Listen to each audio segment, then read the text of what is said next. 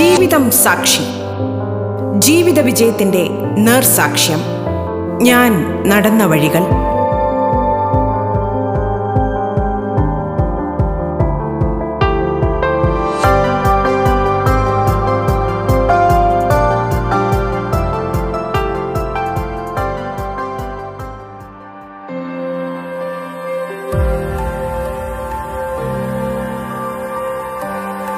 നമസ്കാരം പ്രിയ ശ്രോതാക്കളെ ജീവിതം സാക്ഷിയിൽ ഇന്ന് നമുക്കൊപ്പമുള്ളത് മലയാള സിനിമയിലെ ആദ്യത്തെ വനിതാ കലാസംവിധായിക ദുന്ദു രഞ്ജീവ് ആണ്.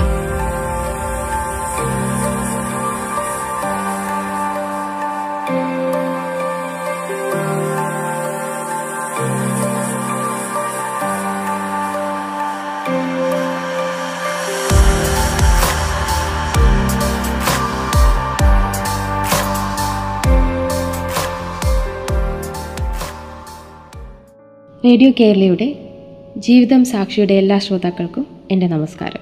ഞാൻ ദുന്ധു രഞ്ജീവ് രാധ. ഞാൻ പിന്നെ മറ്റു സിനിമകൾ എനിക്ക് വരും എന്നുള്ളൊരു പ്രതീക്ഷയൊന്നും എനിക്കുണ്ടായിരുന്നില്ല. ഞാൻ അപ്പോഴും നിമേഷ് ചേട്ടനെ അസിസ്റ്റ് ചെയ്യാനും അസോസിയേറ്റ് ചെയ്യാനും റെഡിയായി തന്നെ ഇരിക്കുകയായിരുന്നു.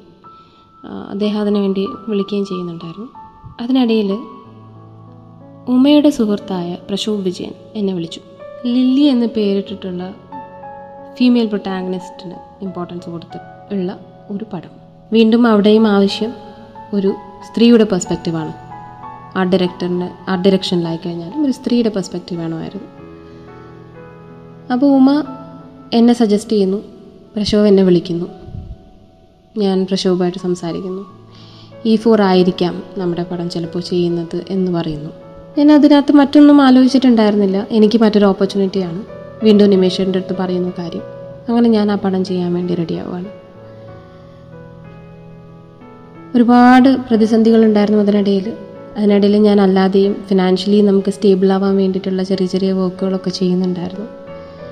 അങ്ങനെ അവസാനം ഈ ഫോർ എന്റർടൈൻമെന്റ്സ് ഈ ഫോർ എക്സ്പെരിമെന്റ്സ് എന്നുള്ള ഒരു ചെറിയ സബ് ഡിവിഷനിൽ ആ പടം പ്രൊഡ്യൂസ് ചെയ്യാൻ വേണ്ടി റെഡിയാവാണ് ചെറിയൊരു തുക ബഡ്ജറ്റിൽ അങ്ങനെ സാരഥി ചേട്ടനെയും മീറ്റ് ചെയ്യുന്നു. അദ്ദേഹം ഒരു വരുന്ന പുതിയ ആൾക്കാർക്ക് ഓപ്പർച്യൂണിറ്റി കൊടുക്കുക എന്നുള്ള ഒരു ഉദ്ദേശത്തോടു കൂടി തുടങ്ങിയതാണത്. ഞങ്ങളങ്ങനെ ആ പടത്തിന്റെ കാര്യങ്ങളുമായിട്ട് മുന്നോട്ട് പോവാണ്. ഒരുപാട് പ്രശ്നങ്ങൾ വരുന്നുണ്ട് അതിനിടയിൽ. കാരണം എല്ലാം പുതിയ ആൾക്കാരാണ്. ഡയറക്ടർ മുതൽ എല്ലാവരും പുതിയ ആൾക്കാരാണ്. അവരുടെയൊക്കെ ആദ്യത്തെ ഇൻഡിപെൻഡന്റ് വർക്ക് എന്നുള്ളതൊരു ഞാൻ ഇൻഡിപെൻഡന്റ് ആയിട്ട് ആ ഡയറക്ഷൻ ചെയ്തിട്ടുണ്ടെങ്കിലും ഇത് കുറച്ച് വലിയൊരു പ്രൊഡക്ഷന്റെ ഒരു ബാനറിൽ ചെയ്യുന്ന ആദ്യത്തെ ഇൻഡിപെൻഡന്റ് വർക്കാണ്. ഒരുപാട് സ്ട്രെസ് ഉണ്ടായിരുന്നു അറിയാത്ത ഒരുപാട് കാര്യങ്ങളുണ്ടായിരുന്നു. എനിക്ക് ഒരുപാട് പരിചയങ്ങളില്ല എറണാകുളത്ത് അപ്പോഴും. പക്ഷേ സക്സസ്ഫുള്ളി അത് ചെയ്ത് തീർക്കാൻ പറ്റി എന്നുള്ളതാണ് എനിക്ക് തോന്നുന്നു ഒരു വിജയമായിട്ട് ഞങ്ങളെല്ലാവരും കാണുന്നത്. അത് ചെയ്ത് തീർക്കുന്നു. റിലീസ് എപ്പോഴാണോ ഒന്നും അറിയില്ല. എല്ലാവരും ആഗ്രഹത്തോടു കൂടി കാത്തിരിക്കുന്നുണ്ട് വീട്ടിലാണെങ്കിലും എല്ലാവരും. അപ്പോൾ എന്റെ വീട്ടിൽ അച്ഛനായി കഴിഞ്ഞാലും അമ്മയായി കഴിഞ്ഞാലും ഒക്കെ ഞാനിങ്ങനെ പല പല വർക്കിന്റെ കാര്യങ്ങൾ പറയുന്നുണ്ട്. പക്ഷേ ഇതൊന്നും കാണുന്നില്ല എവിടെ. അവർക്കൊരു തോന്നലുണ്ടാവാം ഇതെന്താ റിലീസാവാത്തത് എന്നുള്ള ഒരു ഒരു തോന്നലൊക്കെ അവർക്ക് ഉണ്ടായിരുന്നിരിക്കാം പക്ഷേ റിലീസാവാൻ തുടങ്ങിയപ്പോഴേക്കും ഓരോന്നോരോന്നായി മെല്ലെ മെല്ലെ റിലീസാവാൻ തുടങ്ങി. ആഡ് ഫിലിംസ് ആയി കഴിഞ്ഞാലും അതിന്റെ പുറകെ ലില്ലി റിലീസാവാണ് ഒരു വർഷത്തിന് ശേഷം. പക്ഷേ ഈ ലില്ലി റിലീസാവുന്നതിന് മുന്നേ തന്നെ എനിക്ക് മറ്റ് രണ്ട് പ്രോജക്റ്റുകളൂടെ വന്നു. ഒന്ന് ലവ് ലൈഫ് ആൻഡ് പക്കോടി എന്ന് പറയുന്ന ഒരു തെലുഗു ചിത്രം. അത് ഷൂട്ട് ചെയ്യുന്നത് ബാംഗ്ലൂർ തന്നെയാണ്. ഞാൻ നേരത്തെ പറഞ്ഞ ആ web series Roopa Rao direct ചെയ്ത് ദ അതർ ലവ് സ്റ്റോറി എന്ന് പറയുന്ന ഇംഗ്ലീഷ് ഹിന്ദി വെബ് സീരീസിന്റെ ഡയറക്ടർ എന്നെ സജസ്റ്റ് ചെയ്തുകൊണ്ട് ആ ലവ് ലൈഫ് ആൻഡ് പക്കോടിയുടെ ഡയറക്ടർ എന്നെ വിളിക്കുകയാണ്. അങ്ങനെ ഞാൻ ആ പടവും ചെയ്യുകയാണ്. ബാംഗ്ലൂരിലാണ് ചെയ്തത്. അതിന്റെ ഒട്ടുമിക്ക ഷൂട്ടിങ്ങും നടന്നിരുന്നത് ബാംഗ്ലൂർ തന്നെയാണ്. പിന്നെ അതിന്റെ കൂടെ തന്നെ വന്നൊരു പടം എന്ന് പറയുന്നത് ജോൺ എന്ന് പറയുന്ന ജോൺ എബ്രഹാമിനുള്ള ഒരു ട്രിബ്യൂട്ടായിട്ട് കൊടുക്കുന്ന ഒരു പടം. അതിന് ഡയറക്റ്റ് ചെയ്തിരിക്കുന്നത് എന്റെ സുഹൃത്തായ മുക്തയുടെ അച്ഛൻ പ്രേംചന്ദാണ്. അപ്പോൾ അങ്കിളും ആന്റിയും മുക്തയും എനിക്ക് വളരെയധികം വേണ്ടപ്പെട്ട ആൾക്കാരാണ്. അവരുടെ കൂടെ ഒരു പടം ഒരുമിച്ച് ചെയ്യുക അല്ലെങ്കിൽ അവരുടെ കൂടെ എന്ത് വർക്കും ഒരുമിച്ച് ചെയ്യുക എന്ന് പറയുക അതിന് ഭാഗമാവുക എന്ന് പറയുന്നത് തന്നെ എനിക്ക് വലിയൊരു കാര്യമാണ്.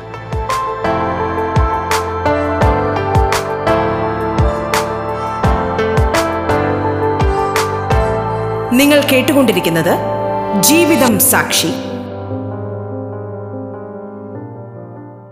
ഞാൻ അങ്ങനെ അതിന്റെ വർക്കിനായിട്ട് കോഴിക്കോടോട്ടേക്ക് പോകും ഇടയ്ക്ക്.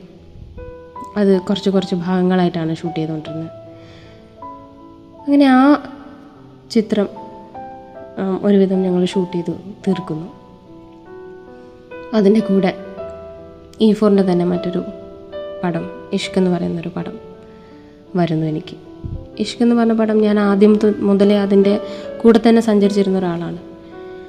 പക്ഷേ എന്തുകൊണ്ടോ ഷൂട്ടിംഗ് തുടങ്ങി കുറച്ച് കഴിഞ്ഞപ്പോൾ ചില പ്രശ്നങ്ങളാൽ അത് എന്റെ ഭാഗത്തു നിന്നുള്ളതാവാം അവരുടെ ഭാഗത്തു ഒത്തൊരുമിച്ച് ഇനി വർക്ക് ചെയ്യാൻ പറ്റില്ല എന്നുള്ളൊരു തോന്നൽ വന്നപ്പോൾ ഞാൻ ബാക്ക് ഓഫ് ചെയ്തു. ഇപ്പോഴും എന്റെ പേര് ഇഷ്കിന്റെ ടൈറ്റിൽ എവിടേക്കോ അതായത് ഗൂഗിളിൽ സെർച്ച് ചെയ്ത് ഞാൻ എന്റെ പേര് അവിടെ അസോസിയേറ്റ് ചെയ്ത് കാണും. പക്ഷേ ഞാനല്ല അതിന്റെ ആർട്ട് ഡയറക്ഷൻ ചെയ്തത്. ജയൻ സർ ആണ് അതിന്റെ ആർട്ട് ഡയറക്ഷൻ ചെയ്തത്. ഞാൻ അതിന്റെ തുടക്കകാലങ്ങളിൽ പല സ്കെച്ചും മറ്റു കാര്യങ്ങളൊക്കെയാണ് ചെയ്തിട്ടുണ്ടായിരുന്നത്. അതിനുശേഷം ഇഷ്കിന്റെ കൈ ഞാനത് വിട്ട്. കാരണം ചില സമയത്ത് എനിക്ക് തോന്നുന്നു സിനിമകൾ ചെയ്യുക എന്നുള്ളതിനപ്പുറം സിനിമ ചെയ്യുക എന്ന് പറയുന്നത് ഒരു ആഗ്രഹവും പാഷനും സന്തോഷവുമാണ്. അത് കിട്ടാത്ത ഒരു സിറ്റുവേഷനിൽ അത് ചിലപ്പോൾ ആൾക്കാർ കൊണ്ടായിരിക്കില്ല ചിലപ്പോൾ ചുറ്റുപാട് കൊണ്ടായിരിക്കാം ചിലപ്പോൾ നമ്മുടെ തന്നെ സമ്മർദ്ദം കൊണ്ടായിരിക്കാം. പറയാൻ പറ്റില്ല എന്തുകൊണ്ടാണെന്നുള്ളത് അത് ചെയ്യാൻ പറ്റില്ല എന്ന് തോന്നി അല്ലെങ്കിൽ സന്തോഷം ലഭിക്കുന്നില്ല എന്ന് തോന്നുമ്പോൾ അത് ചെയ്യാതിരിക്കുന്നതായിരിക്കുന്നത് കാരണം നമുക്കൊരു ഹൺഡ്രഡ് പെർസെന്റേജ് അപ്പോൾ കൊടുക്കാൻ പറ്റില്ല. അപ്പോൾ അത് ചെയ്യാതിരിക്കുന്നതായിരിക്കും ഏറ്റവും നല്ലത്. അതെനിക്ക് തോന്നിയ ഒരു സന്ദർഭമായിരുന്നു. എനിക്ക് തോന്നുന്നു ഇഷ്ക് എനിക്ക് പഠിപ്പിച്ചു തന്ന പാഠം അതാണ്. അങ്ങനെ ഞാൻ ആ പടം വിട്ട് കഴിഞ്ഞിരിക്കുമ്പോഴാണ് എനിക്ക് വി കെ പ്രകാശ് കോൾ വരുന്നത്. അദ്ദേഹത്തിന്റെ കൂടെ ഇതിന് ശേഷം ഞാൻ ഇടയ്ക്കിടയ്ക്ക് ബാംഗ്ലൂർ പോകുന്ന സമയങ്ങളിൽ ചെറിയ ചെറിയ ആഡുകളും മറ്റുമൊക്കെ ചെയ്യുമായിരുന്നു. അത് ഇൻഡിപെൻഡന്റായി തന്നെ ചെയ്തിട്ടുണ്ടായിരുന്നു. പക്ഷേ വി കെ പി സാർ എന്നെ വിളിക്കുന്നു. എന്റെ അടുത്ത് ചോദിച്ചു ഇങ്ങനെ ഒരു പടമുണ്ട് തുന്തു ചെറിയ പടമാണ്. ചെയ്യാൻ താല്പര്യമുണ്ടോ എന്ന് ചോദിച്ചു. ഞാൻ പറഞ്ഞു ഉറപ്പായിട്ടും ചെയ്യാൻ താല്പര്യമുണ്ട്. ആദ്യകാലങ്ങളിൽ എനിക്ക് ഒരുപാട് സപ്പോർട്ട് കിട്ടിയിരിക്കുന്ന. അതായത് ഉത്തരവാദിത്തത്തോടു കൂടി അല്ലെങ്കിൽ വിശ്വസിച്ച് ഒരു ജോലി എനിക്ക് ഏൽപ്പിച്ച് തന്ന ആൾക്കാരിൽ ഒരാളാണ് വി കെ പി സാറും മൃദുലും ഒക്കെ. അപ്പോൾ അതുകൊണ്ട് തന്നെ എനിക്ക് അദ്ദേഹത്തിന്റെ കൂടെ വീണ്ടും വർക്ക് ചെയ്യുന്നതിൽ ഒരുപാട് സന്തോഷം മാത്രമേ ഉണ്ടായിരുന്നുള്ളൂ. ഞാൻ ഓക്കെ പറഞ്ഞു അങ്ങനെ അദ്ദേഹം പറഞ്ഞു അനൂപ് മേനനാണ് കഥ എഴുതുന്നത്. അനൂപ് മേനൻ എന്ന് പറയുന്നത് എനിക്ക് ഒരുപാട് ഇഷ്ടമുള്ള ഒരു എഴുത്തുകാരനാണ്. അദ്ദേഹത്തിന്റെ സിനിമകൾ എനിക്ക് ഒരുപാട് ഇഷ്ടമാണ്. വീണ്ടും വീണ്ടും കാണാൻ താല്പര്യമുള്ള സിനിമകളാണ് അദ്ദേഹത്തിന്റെത്. എത്രയോ കാലങ്ങളായി ഞാൻ ആരാധിക്കുന്ന വളരെ കുറച്ച് അഭിനേതാക്കളുടെ ഒരാളാണ് അദ്ദേഹം. ഞാൻ അങ്ങനെ ആ പ്രോജക്റ്റ് എടുക്കുകയാണ്. പുതിയൊരു വഴിത്തിരിവായിരിക്കാം എന്നുള്ളൊരു തോന്നലൊക്കെ ഉണ്ടായിരുന്നു ആ സമയം. എന്റെ അടുത്ത് വി കെ പി സാറിന്റെ അസോസിയേറ്റ് വിളിച്ചിട്ട് പറഞ്ഞു ഇങ്ങനെ അനൂപ് മേനന്റെ ആയിട്ട് മീറ്റിംഗ് ഉണ്ട് നിന്ന് വരണം എന്ന് പറഞ്ഞു. ഞാൻ പറഞ്ഞു ശരി ഞാൻ വരാം എന്ന് പറഞ്ഞു. അങ്ങനെ ഞാൻ അദ്ദേഹത്തിന്റെ ഓഫീസിലോട്ടേക്ക് പോവാണ്. അവിടെ ചെന്ന് ഞാൻ അദ്ദേഹത്തിനെ കണ്ടപ്പോൾ ഒരു മുൻ പരിചയമുള്ള ഒരാൾ എങ്ങനെ ബിഹേവ് ചെയ്യുമോ ആ രീതിയിലാണ് അനൂപേട്ടൻ എന്റെ അടുത്ത് ബിഹേവ് ചെയ്തത്. അന്ന് എനിക്ക് അനൂപ് സാറായിരുന്നു. അദ്ദേഹം എനിക്ക് മൂന്ന് വലിയ പുസ്തകങ്ങൾ എടുത്തു തന്നു. ഇന്റീരിയർ ഡെക്കറേഷന്റെയും ഇംഗ്ലീഷ് ഡിസൈൻസിന്റെയും ഫ്രഞ്ച് ഡിസൈൻസിന്റെയും ഒക്കെ മൂന്ന് പുസ്തകം എനിക്ക് തന്നു. അത് തന്നിട്ട് പറഞ്ഞു ഇത് നോക്കി പഠിക്കുക. ഇതാണ് നീ ചെയ്യേണ്ടത് എന്ന് പറഞ്ഞു. അപ്പോൾ എനിക്കൊന്നും മനസ്സിലായില്ല. എന്താണ് അദ്ദേഹം ഉദ്ദേശിച്ചതെന്ന് എനിക്ക് മനസ്സിലായില്ല. കഥ എനിക്കറിയില്ല. വേറെ ഒന്നും പറഞ്ഞില്ല.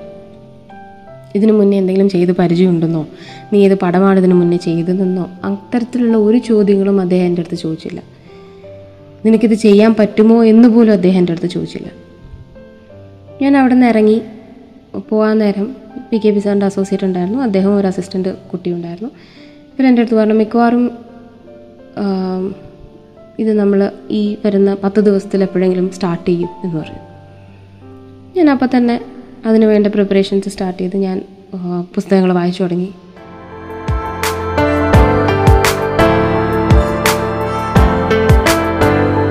ജീവിതം സാക്ഷി ഇടവേളയ്ക്ക് ശേഷം തുടരും.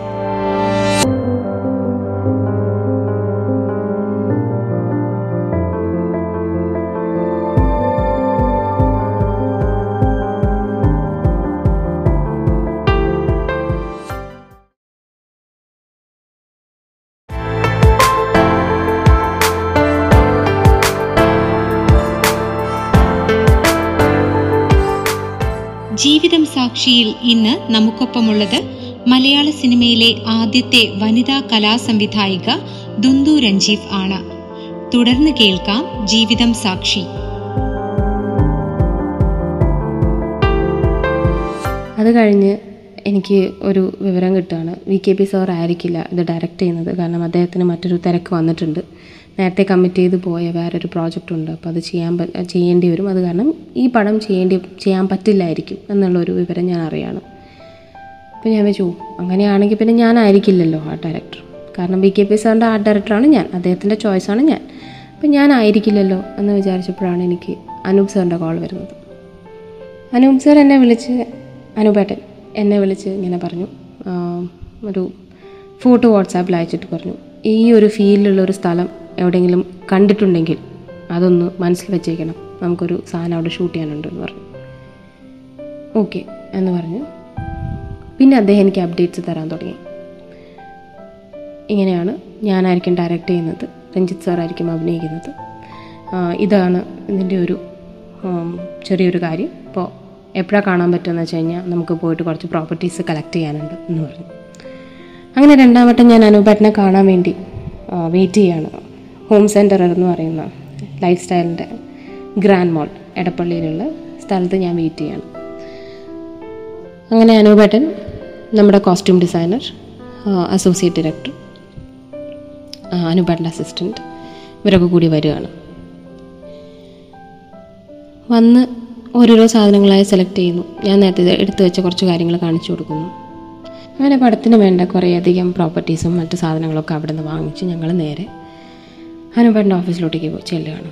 അവിടെ ചെന്ന് അദ്ദേഹം പറയുകയാണിങ്ങനെ അപ്പം ഞങ്ങൾ പ്രതീക്ഷിക്കുന്നത് അദ്ദേഹം ഇപ്പോൾ കഥ പറയും.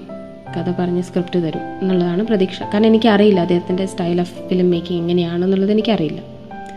അങ്ങനെ അവിടെ എത്തി. ആദ്യം അവിടെ പറഞ്ഞത് എഡിറ്റർ കൂടി വരട്ടെ എന്ന് പറഞ്ഞു. അങ്ങനെ എഡിറ്റർ സിയാൻ ചേട്ടൻ വരികയാണ്. എല്ലാവരും ഇരിക്കുന്നു. അസോസിയേറ്റ് അപ്പോൾ ഉണ്ടായിരുന്നില്ല കൂടെ അപ്പോൾ അസോസിയേറ്റ് വന്നു. അങ്ങനെ അവിടെ ഇരുന്ന് അദ്ദേഹം ഞങ്ങളുടെ അടുത്ത് പറയാണ് ഇതിന് കഥയില്ല എന്ന് പറഞ്ഞു. സ്ക്രിപ്റ്റ് ഇല്ല ഇതിന് എന്ന് പറഞ്ഞു. അപ്പം ബാക്കിയുള്ളവർക്കൊക്കെ അറിയാം അദ്ദേഹത്തിന്റെ രീതി. എഡിറ്റർ സിയാനാണെങ്കിലും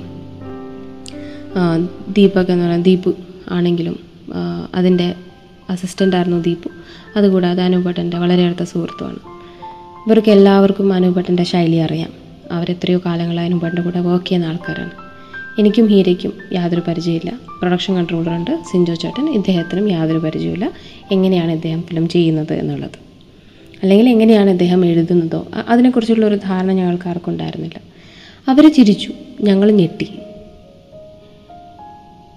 എന്നിട്ട് അദ്ദേഹം പറഞ്ഞു ചെറിയൊരു ഔട്ട്ലൈൻ വേണമെങ്കിൽ ഞാൻ പറഞ്ഞു തരാം. അത് വെച്ച് നമുക്ക് മുന്നോട്ട് പോവാം എന്ന് പറഞ്ഞു. അങ്ങനെ കഥയുടെ ഒരു രത്ന ചുരുക്കം അദ്ദേഹം അവിടെ വെച്ച് പറഞ്ഞു. വളരെ രസമുള്ളൊരു കഥ. അദ്ദേഹം പറഞ്ഞു ഞാനിങ്ങനെ ആലോചിച്ചത് ഇത് വെച്ചിട്ട് എങ്ങനെയാണ് ഞാൻ ആർട്ട് ഡയറക്ഷൻ ചെയ്യുക? കാരണം ഒരു പ്രോസസ്സ് ഞാൻ തന്നെ ഉണ്ടാക്കിയെടുത്തത് എങ്ങനെയായിരുന്നു എന്ന് വെച്ച് കഴിഞ്ഞാൽ ഇപ്പോൾ കഥാപാത്രത്തെ അറിയാം. ഇത് ഞാൻ ഉമയിൽ നിന്ന് കുറേയധികം പഠിച്ച കാര്യങ്ങളാണ്. ഉമ പറയും. ഉമ്മയുടെ ഓരോ കഥാപാത്രങ്ങൾ ഉമ കുമരകത്തിന്റെ സിനിമയുടെ സ്ക്രിപ്റ്റിലുള്ള ഓരോ കഥാപാത്രത്തിന്റെയും ചരിത്രം ഉമ്മയ്ക്ക് കൃത്യമായിട്ട് അറിയാം. അത് വെച്ചിട്ടാണ് ഉമ്മ പറയുന്നത്. അത് വെച്ചിട്ടാണ് ഞാൻ ഡിസൈൻ ചെയ്യുന്നത്. പക്ഷെ ഇവിടെ ഇതൊന്നും ഇല്ല. എന്ത് ചെയ്യുമെന്ന് എനിക്ക് ഐഡിയ ഇല്ല. അനുപടം പറഞ്ഞു ഇങ്ങനെയാണ്. പത്തനാപുരത്തൊരു വീടുണ്ട് ഒരു ബംഗ്ലാവുണ്ട്. അവിടെയാണ് നമ്മളിതിന്റെ ഒരു അറുപത് ശതമാനം ചെയ്യാൻ വേണ്ടി പോകുന്നത്. നമ്മൾ അവിടെ ചെല്ലുന്നു. അവിടെ നമ്മളെല്ലാവരും ഒരുമിച്ച് എല്ലാം കൂടി റെഡിയാക്കുന്നു. അവസാനം നമ്മൾ ചെയ്തിട്ട് തിരിച്ചു വരുന്നു. ഇതാണ് പറഞ്ഞത്. അങ്ങനെ പിറ്റേ ദിവസം ഞങ്ങൾ ലൊക്കേഷൻ കാണാൻ വേണ്ടി പോവാണ്. എല്ലാം വളരെ പെട്ടെന്നായിരുന്നു. ലൈക്ക് ബാക്ക് ടു ബാക്ക് സാധനങ്ങൾ എടുക്കുന്നു. അദ്ദേഹം ചെറിയൊരു രത്ന ചുരുക്കം പറഞ്ഞു കഥയുടെ പിറ്റേ ദിവസം നമ്മൾ ലൊക്കേഷൻ കാണാൻ വേണ്ടി പോകുന്നു അങ്ങനെ ഞങ്ങളെല്ലാവരും വളരെ ജോളിയായി. നല്ലൊരു ട്രിപ്പ് മാതിരി. അനുപട്ടനും കുറച്ച് പേര് ഒരു വണ്ടിയിൽ ഞങ്ങളെല്ലാവരും വേറൊരു വണ്ടിയിലായിട്ട് ഞങ്ങൾ നേരെ പത്തനാപുരം പോവാണ്. അവിടെ ചെന്ന് ഞങ്ങൾ ഈ സ്ഥലമൊക്കെ കണ്ട് അപ്പോൾ കൃത്യമായി പറഞ്ഞു തന്നു. അവിടെ വെച്ചിട്ട്.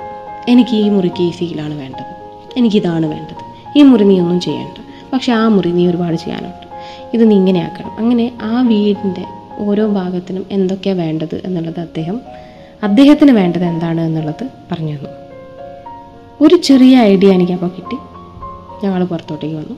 ഞങ്ങൾ തിരിച്ച് എറണാകുളം എത്തി പിന്നെ അതിന് വേണ്ടിയുള്ള രീതികൾ കാര്യങ്ങൾ പിന്നെ കുറേ അധികം പ്രോപ്പർട്ടീസ് അനുപേട്ടന്റെ തന്നെ കയ്യിലുള്ളതും ഒക്കെ വെച്ചിട്ട് ഞങ്ങൾ അങ്ങനെ ആ വീട് ഡിസൈൻ ചെയ്യുകയാണ് ഞാനും എന്റെ ടീമും.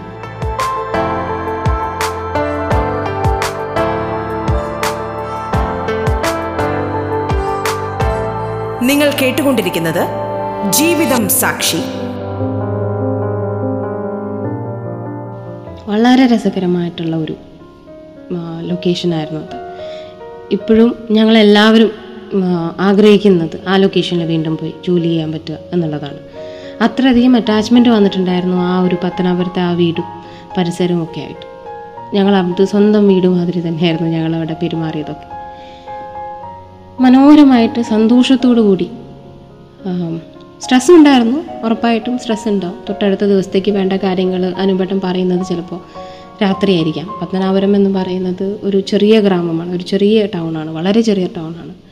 അപ്പോൾ അവിടെ ചിലപ്പോൾ കിട്ടാത്ത സാധനങ്ങളൊക്കെ ഉണ്ടാവും. പക്ഷേ എന്തുകൊണ്ടോ അദ്ദേഹത്തിന് കൃത്യമായിട്ടുള്ള ധാരണ ഉള്ളതുകൊണ്ടായിരിക്കാം. ഇത്രയും വർഷത്തെ എക്സ്പീരിയൻസ് ഉള്ളതുകൊണ്ടായിരിക്കാം. സിനിമ എന്താണെന്ന് കൃത്യമായി അറിയുന്നതും ആ സിനിമ അദ്ദേഹത്തിന്റെ സിനിമ അദ്ദേഹത്തിന്റെ തലയിൽ കൃത്യമായിട്ടുള്ളത് കൊണ്ടായിരിക്കാം വളരെ മനോഹരമായി തന്നെ അതിന്റെ ഷൂട്ട് കഴിയും. പിന്നീട് എറണാകുളം സ്കെഡ്യൂളിലോട്ടേക്ക് വരികയും ചെയ്തു. സന്തോഷത്തോടു കൂടി ഞങ്ങൾ വീണ്ടും ഈ എറണാകുളം സ്കെഡ്യൂൾ വർക്ക് ചെയ്യുന്നു. അതിനുശേഷമാണ് ബാംഗ്ലൂർ സ്കെഡ്യൂൾ വരുന്നത്. ബാംഗ്ലൂരിലെത്തിയപ്പോൾ ഞങ്ങളുടെ ഈ യൂണിറ്റിന്റെ എണ്ണം ഞങ്ങളുടെ ഈ ടീമിന്റെ എണ്ണം ഇങ്ങനെ കുറഞ്ഞു കുറഞ്ഞു വരുമായിരുന്നു ആദ്യം ഉണ്ടായിരുന്നപ്പം എട്ട് പേര് ആർട്ടിലുണ്ടായിരുന്നു പിന്നെ വന്നപ്പോഴത്തേക്കും നാല് പേര് മാത്രമേ ഉള്ളൂ. ഞാൻ ഉൾപ്പെടെ നാല് പേര് മാത്രമേ ഉള്ളൂ. ബാംഗ്ലൂരോട് പോയപ്പോഴേക്കും ഞാൻ മാത്രമേ ഉള്ളൂ ആർട്ടിൽ ഞങ്ങൾ മൊത്തത്തിൽ പതിനഞ്ച് പേര്. അവിടെ ചെന്നു. മനോഹരമായിട്ട് ഷൂട്ട് ചെയ്തിട്ട് തിരിച്ചു വന്നു. അങ്ങനെ ആ പടം ഒരുവിധം അതിന്റെ ഒരുവിധം ഞങ്ങളെല്ലാവരും ഷൂട്ട് ചെയ്ത് കഴിഞ്ഞു എന്ന് വിചാരിക്കുമ്പോഴാണ് അദ്ദേഹം വീണ്ടും പറയുന്നത് ഷൂട്ട് ചെയ്ത് കഴിഞ്ഞിട്ടില്ല ഇനിയുമുണ്ട് എന്ന് പറയുന്നു എന്താണുള്ളതെന്ന് അപ്പോഴും അദ്ദേഹം പറഞ്ഞിട്ടില്ല. പക്ഷേ ഇതെല്ലാം അദ്ദേഹത്തിന്റെ മനസ്സിൽ കൃത്യമായിട്ടുള്ളൊരു കാര്യമാണ്. അവിടെ നിന്ന് എനിക്ക് പഠിക്കാൻ പറ്റിയ ഒരു കാര്യം എന്താണെന്ന് വെച്ച് കഴിഞ്ഞാൽ ഈ സിനിമ എന്ന് പറയുന്നത് നമ്മൾ പുസ്തകത്തിൽ വായിക്കുന്നത് കൊണ്ടോ അല്ലെങ്കിൽ ഒരു ആയിരം സിനിമകൾ കണ്ടതുകൊണ്ടോ നമുക്ക് കിട്ടുന്നത് ഒരു പെർസെപ്ഷൻ ഉണ്ടാവും. ശരിയായിരിക്കാം. പക്ഷേ ആ മനസ്സിൽ അവർ ആ സിനിമേനെ ഇട്ടിട്ട് എന്തുമാത്രം ആ സിനിമേനെ അവർ മോൾഡ് ചെയ്തെടുക്കുന്നുണ്ട് മനസ്സിൽ. ഇത്രയും പാഷനേറ്റ് ആയിട്ടുള്ള സിനിമയിൽ ഇത്രയും എക്സ്പീരിയൻസ് ഉള്ള ആൾക്കാർ എങ്ങനെ സിനിമ ചെയ്യുന്നു എന്നുള്ളത് അവിടെ നിന്ന് പഠിക്കാൻ പറ്റി എനിക്ക്. കൃത്യമായിട്ടുള്ള ധാരണ വച്ചിട്ടുള്ള ഒരു സിനിമയായിരുന്നു അങ്ങനെ കിങ് ഫിഷിന്റെ രണ്ട് സ്കെഡ്യൂളിന്റെ ഇടയിലാണ് ഗൗതമന്റെ രഥം എന്ന് പറയുന്ന എന്റെ അടുത്ത സിനിമയുടെ കോൾ എനിക്ക് വരുന്നത്.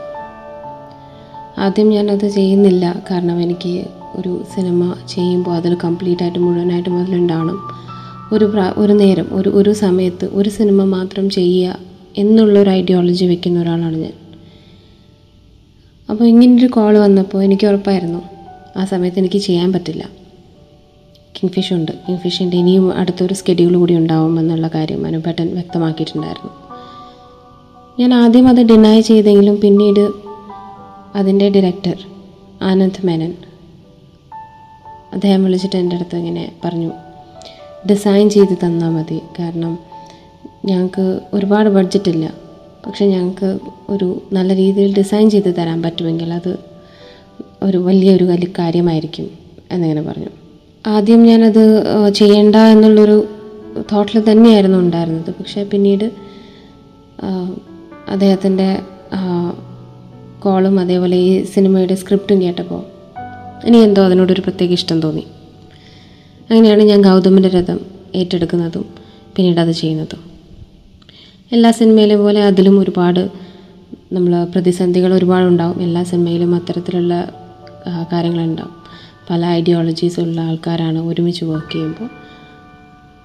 പക്ഷേ വിജയകരമായി അതും പൂർത്തിയാക്കി. അതും വിജയകരമായി തന്നെ റിലീസ് ചെയ്ത് ആൾക്കാർ ഒരുപാട് പ്രശംസിച്ച ഒരു പടമാണ് ഗൗതമിന്റെ രഥം.